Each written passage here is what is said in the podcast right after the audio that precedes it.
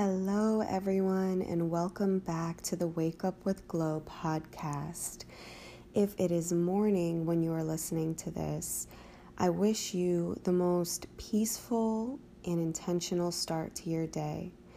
I hope that you are listening to this with a clear heart and an open mind, and I hope that you find today's topic to serve you in your life in hopefully a major way, or even in a minor way, because we all know that the minor things, the minor adjustments, the minor emotions and feelings are the things that add up to the big changes and transformations in our lives.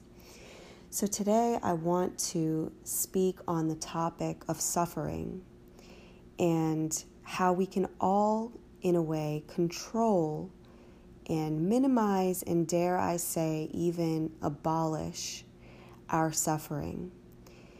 Suffering is something that you certainly are not the first to be faced with, nor are you the last. It is something that burdens so many individuals in such unique ways.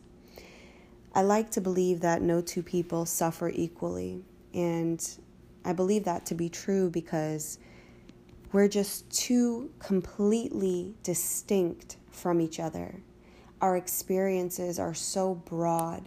They span so many unique interactions, circumstances, environments that would it would be so difficult to reproduce a suffering like that which anyone is experiencing. And I think it's important to say that because as we live in this world that is so heavy with judgment, so heavy with ego and comparison, and we're all prone to either have done it or still do. And in order to really step away from that and to not participate in that, it doesn't just contribute to the collective suffering going down, it contributes to your own suffering going down.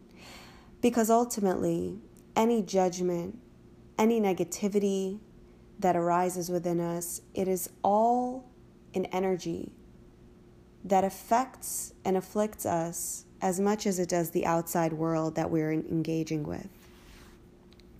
So when I think about suffering and when I talk to others about suffering, I tend to make this two-word statement, and I always get a really shocked, surprised, taken aback reaction. And what I say to people when they come to me with suffering is, nothing matters. And as you can imagine, this doesn't sit well with a lot of folks who are undergoing some of the worst pain, emotional pain, physical pain, that they've ever experienced in their lives. And here I come telling them that nothing matters.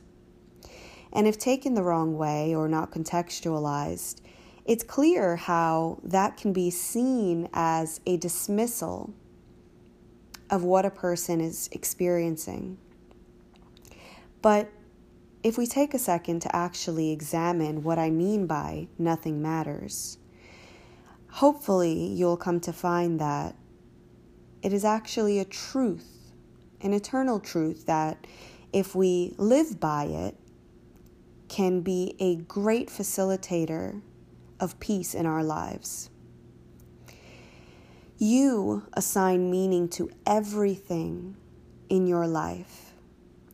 You decide what you think of yourself by lieu of your experiences, which you have defined with meaning.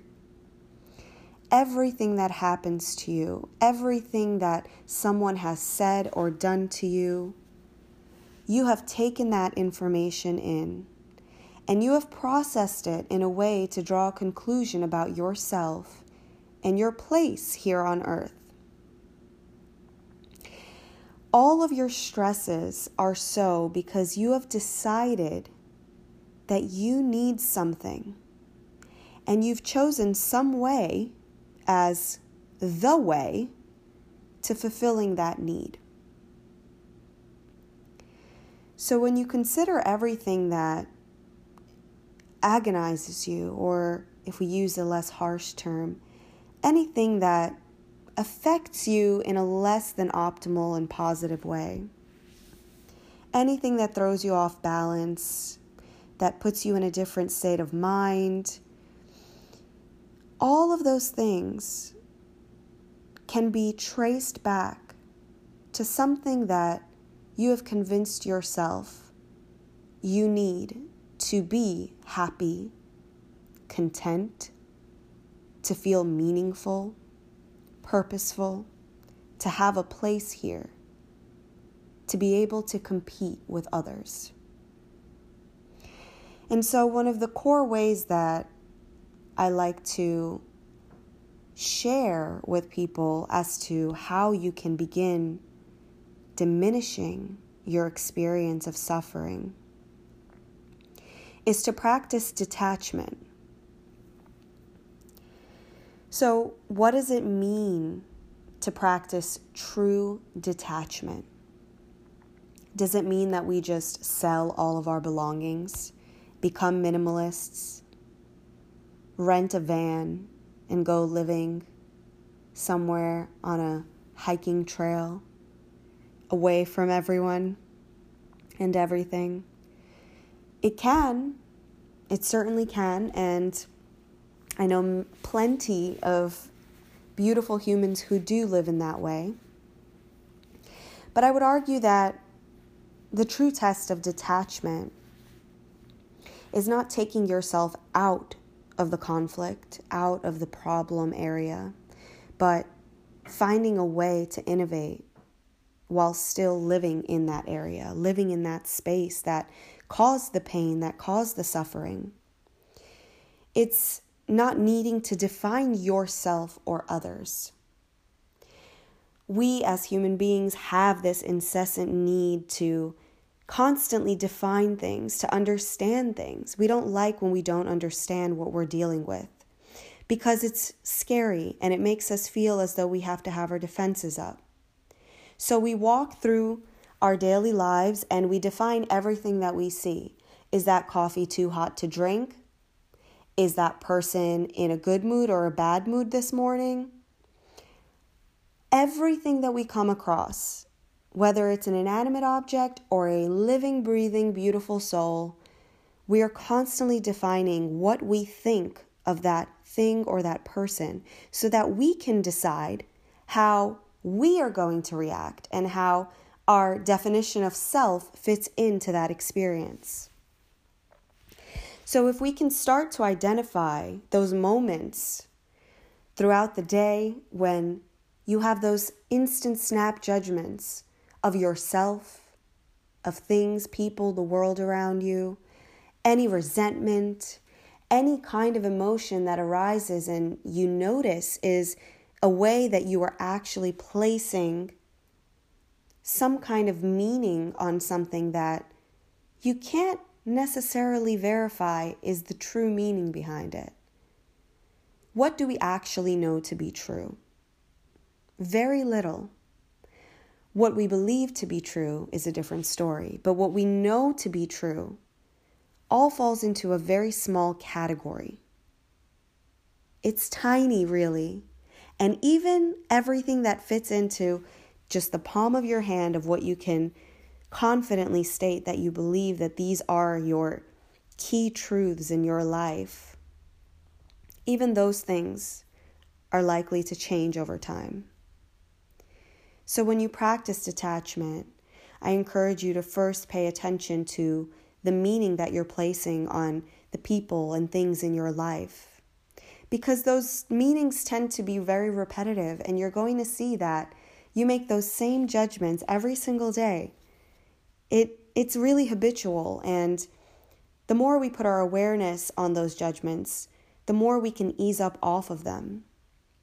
We can learn to live more seamlessly in a way that we don't have to protect ourselves from everything. Sure, it is a good idea for us to ensure that we're not consuming incredibly hot coffee in the morning so we don't burn our lips. But when it comes to people, Ironically, the people are more fluid than the coffee.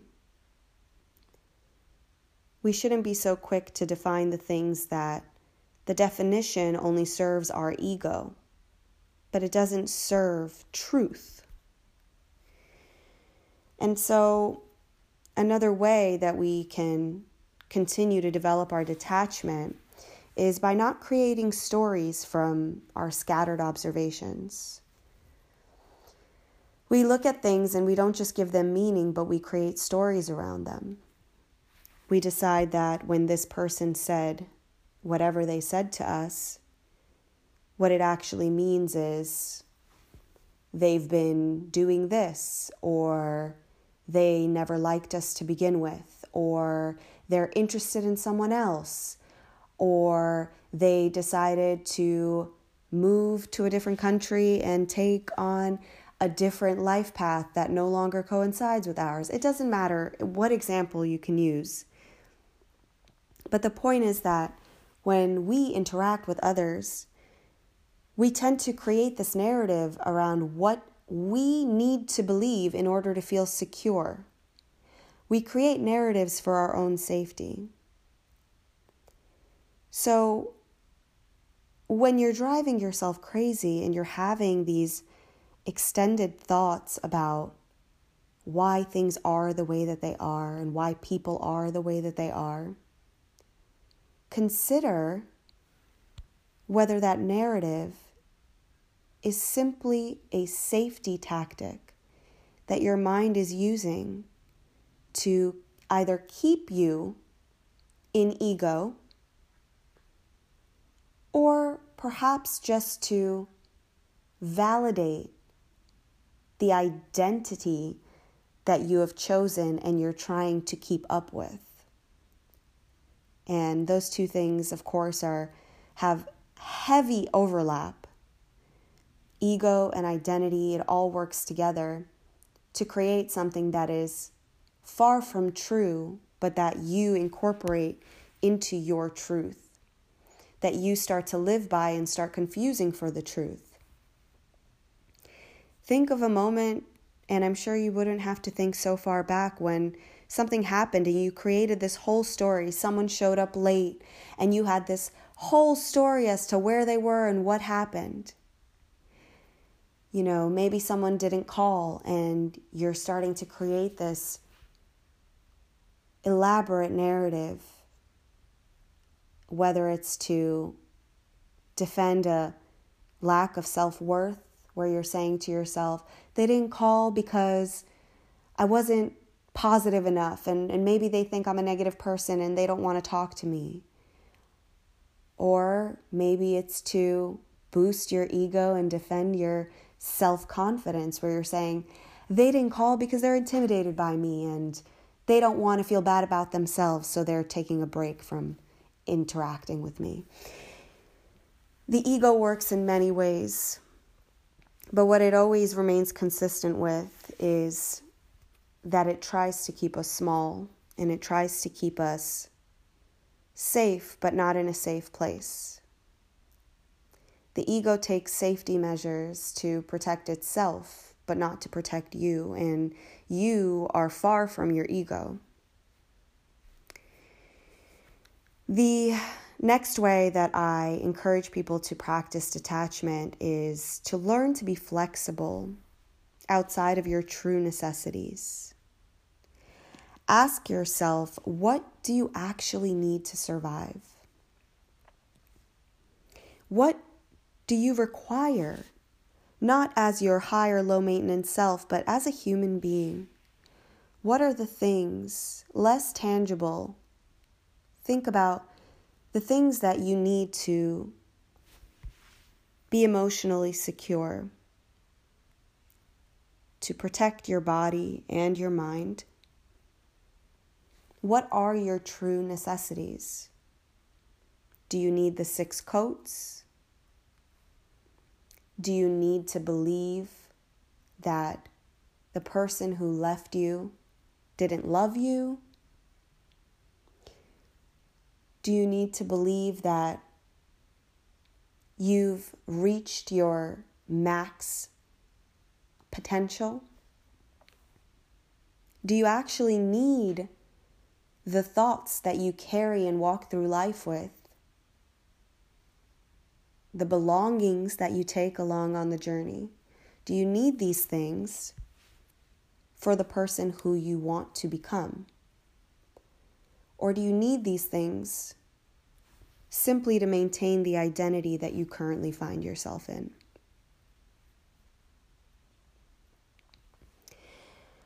I want to transition away from this discussion on detachment, and I want to draw a contrast with the concept of surrender. Many people don't understand the difference between detachment and surrender. They kind of bunch it all together as though it's this one big category that if you manage to do these things, you surrender, you detach, suddenly you are a yogi and you are free and your soul is lighter and your spirit is more abundantly present. But surrender is not exactly the same as detachment. In surrender, you are allowing your detachment to guide you. So I started off by discussing detachment because it is quite difficult to surrender fully when you remain attached to so many things that are not serving you. Surrender is where the power of belief becomes so critical, because what you believe is possible for you becomes the cap on your experiential potential. You cannot experience abundance beyond what you believe is for you. And so it is important to establish a practice for expanding your own beliefs and hopefully honing in on those that are actually serving you. And it's not about letting yourself believe more. When I say that there is a cap on your potential that is linked to your beliefs, if you can imagine a big bottle and you have a cap on it, it is not the quantity of your beliefs that expand the bottle and make it larger, but a deeper understanding that leads to the expansion of this bottle, which is meant to represent your experiential potential. So by developing a deeper understanding of what you do believe, you get to grow the size of this bottle, the size of the potential for your experience in this lifetime. Because again, your belief and how much space your belief takes up will always be capped. And so the only way to, to expand is to go deeper. And much like beliefs, if you envision this gas being trapped in a bottle, the gas cannot be seen, just like your beliefs cannot. And it takes up space in the bottle the way your beliefs take up space in your life. It'll travel to every corner, every edge of that bottle, because beliefs permeate our existence. They're going to dictate the entire environment of your reality.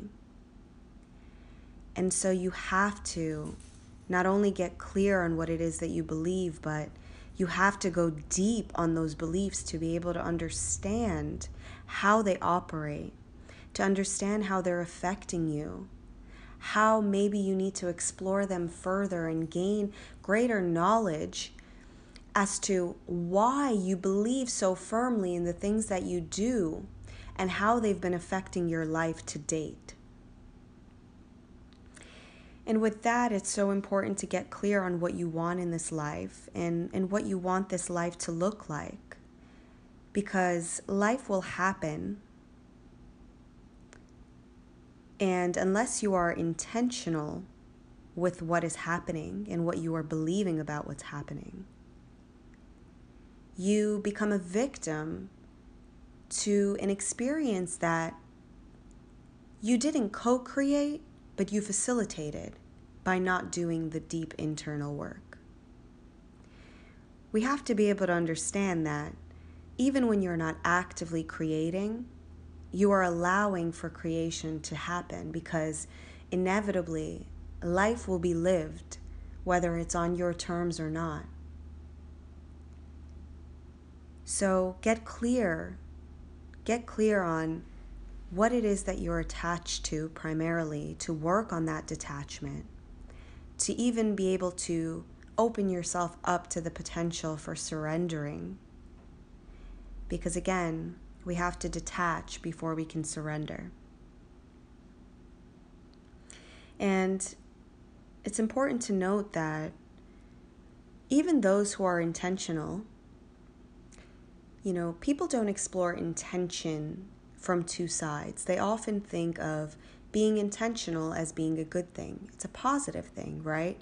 Why would we intend for anything but good to happen to us? And the truth is that some people are intentional with their suffering and they don't even know it. And that is when you're being guided by ego and identity. That is when you are not leading with your own intuitive truth. If you are just allowing yourself to fit into this society, to take what you've been told, to not explore a deeper meaning for yourself personally, to not ask the questions that have been asked for hundreds of thousands of years, but to ask them for yourself and in your own way, and to say, what does this mean to me? What do I feel is the honest answer? If you don't do those things, then you very well may be intentionally living a life of suffering. You may, in fact, be both calling it in and keeping it alive because you are so committed to misunderstanding yourself, and you may not even know it. Again, the remedy for living in oblivion to ourselves is to confront ourselves, to think about what we've done and what we're doing, to explore the meaning behind all of that. Even through tragedy, when you are in your darkest, lowest of times, moments when I, I don't expect you to remember how, how purposeful the pain is. You know, everyone tells you that there's so much purpose in our pain, and I wholeheartedly believe that. However, the human in me still honors the human in everyone else and knows that when we are at our lowest is not when we are so privy to acknowledging how purposeful that pain is. But even through tragedy, you should remember, if not how purposeful the pain is that you're experiencing, you should remember how purposeful you are. And never let life take you away from yourself. Because you are life too. And everything that happens is both a test and a testament to your resilience and your deservingness of being here. Sometimes I like to think of us humans as these multi-gadget soul devices. And, you know, if you imagine yourself as this device with all of these functionalities, not all of the functions were that we are equipped for are going to get used. If you believe that we all have the same functionality, right? I, I've used this analogy before, but it, it really is just such a potent one. If you consider yourself like like an iPhone, if humans were iPhones and we all came packaged the same way, which is not true, but stick with me for the sake of this example. What's true in that is that our capabilities are all the same to different extents based on how we are cultivated during our time here and circumstantially, and what we what work we do to bring ourselves out and above circumstance, and what we do with the good circumstances that we're given as well. But if we are all capable, which many of you have agreed with me in conversations that we've had, that we are in fact all capable of doing great things. We're all capable of being rooted in ego and maybe doing some harmful things. We all have these key capabilities. Yes, perhaps this person can acquire fluency in twenty-five languages and that person can play the violin like the other person can't, but we are all capable of talent, kindness, and inflicting pain, and all of these other things. And if you, going back to this example of being this multi-gadget device, if all of these things are in each of us, both the joy-evoking gadgets and the sorrow-evoking ones, then they also all come with a reset button. So no matter which of your buttons are being pushed at different points throughout your life, you can be certain that your human was packaged with the functionality of a reset button to get you through whatever it is that you're going through. And I want to say this, and I want you to remember this, that you are always taken through things. You are taken through life. You are taken through struggle. You are taken through joy. You are not taken to it. You are not taken to the pain. You are taken through the pain. You are not taken to an experience. You are taken through an experience. And you were always meant to reach the other side. This is so important because in a world that is constantly seeking a destination, we have lost touch with the fact that life is fluid. And no matter where we're at, no matter how still we think we're standing, we are still being taken through. And that joy and that grief, it can all be snatched up and moved past, and it's intended to. Because life, by definition, is motion, it's movement. You are a living being, meaning so many molecules are moving inside of you. As you move the molecules, as you walk and move your body, and interact with the physical world, and interact with other human beings, you are taken through life and everything that it comes with. You are not taken to it. There is no final destination. So when it comes to your suffering, I hope that you focus on detachment. I hope that you are brought to a place of surrender from that work. And I hope that you always remember that nothing good or bad is final, and that life is going to continue to move beyond where you are standing right now. And not just life, but you. You are that life. You are that life that will continue to move and go on. You cannot unpair yourself from time. If time keeps ticking, then so do you. It keeps moving. And so I just hope, I hope not that you move with it, because you inevitably will by your very nature, but I hope that you bring your awareness along for the ride. Because you're going somewhere, whether you're there for it or not. And I hope that you choose to be there for it. I love you guys so very much, and I hope that this session of exploration of the fundamental nature of suffering and some discussion about how we can begin to chip away at that suffering has been useful to you. As always, I encourage you to reach out to me if something resonated with you, if you'd like to continue the discussion, or if you have a question that you'd like to explore further.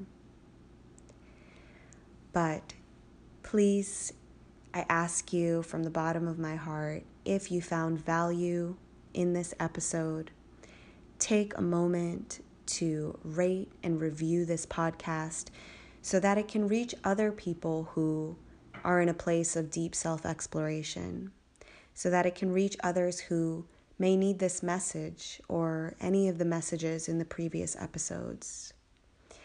I love and cherish you for your presence and for your support, and I will see you back here in spirit and in voice next week. Have a beautiful rest of the week.